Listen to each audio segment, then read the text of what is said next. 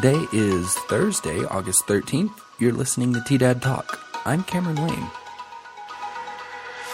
Today, Aguilar schools are back in swing, and a Primero student scores first place at a recent golf tournament. In the state, the Pine Gulch fire grows to 51,000 acres, and in the world, China's time as a factory to the world could be coming to an end. So, let's get started.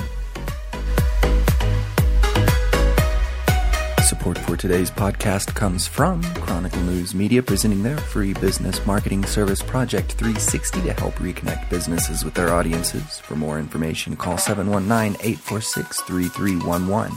Additionally, all T-Dad Talk episodes are produced by the Chronicle News Media with additional support from T-Dad Radio. Tune in at tdadradio.com. Okay, let's jump into today's weather. Weather today is showing mostly sunny skies with highs in the mid 90s for the southeast Colorado region. Tonight will drop down to lows near 60 degrees. For Friday, sunny skies return again with highs in the mid 90s. Now, here's the news. Due to the ongoing COVID 19 pandemic, many large school districts across the state of Colorado are making the difficult decision to begin the school year utilizing online instruction only Locally, rural schools have been able to maximize their small size to offer in person instruction. Among these is the Aguilar School District, which kicked off their new school year on August 3rd, making them the first to reopen to in person learning within the county this fall and one of the first in Colorado. With roughly 110 K through 12 students and 25 staff on campus, Aguilar schools have had the ability to effectively social distance learners throughout the day, including on buses, in the halls, in the cafeteria, and in the classroom.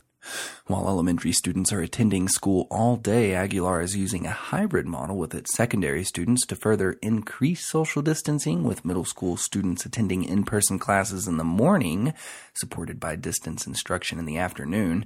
High school students will follow the opposite schedule, attending school in the afternoon while learning from home in the morning.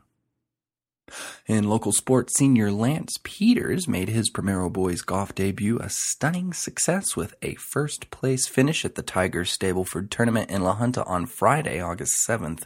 This is Peters' first year representing Primero on the golf course, previously participated as a member of the Trinidad High School team.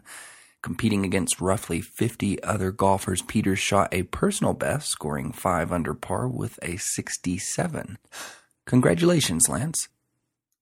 Happening in the state, CBS 9 reported yesterday that the Pine Gulch fire that was started by lightning last month has grown now to approximately 51,000 acres. Containment by Colorado firefighting crews on Wednesday remain at about 7%. It's now spreading to the northeast.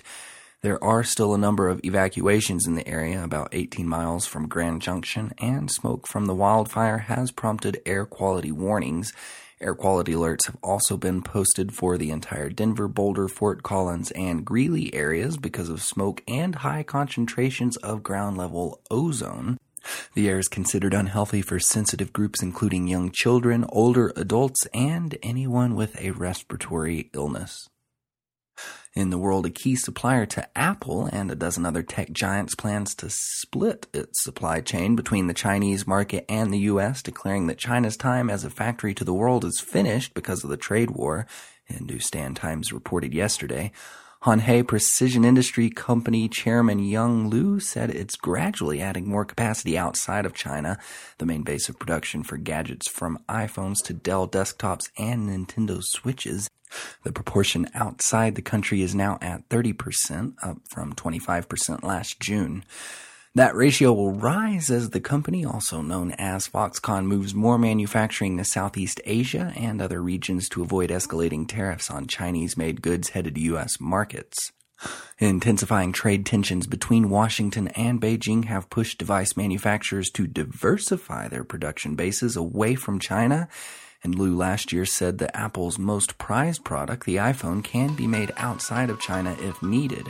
The two nations remain in trade talks, but Liu's comments affirm a growing expectation that the China centric electronic supply chain will likely fragment over the longer term. Happening today, Dr. Ivory Ray will be offering her virtual health talk presented by Mount Carmel. To register for the talk, visit mountcarmelcenter.org. Additionally, if you know of any upcoming events we should be aware of, please feel free to reach out to us here at the Chronicle News so we can make sure to spread the word. As always, for a deeper look into today's stories and topics, visit the Chronicle News website, thechronicle-news.com, and support your local journalism with a subscription. Thanks for sticking around for another TDAD Talk. If you like this podcast, be sure to click that subscribe button below and also drop us a message on our TDAD Radio Facebook page and let us know how we're doing. I always love hearing all the creative ways we can continue to make what we do here at the Chronicle even better. Another special thanks to the Chronicle News Media Group and their Project 360 services, free to help local businesses reconnect with their audiences. This is Cameron Wayne. Have a great day. This is Chronicle News Media.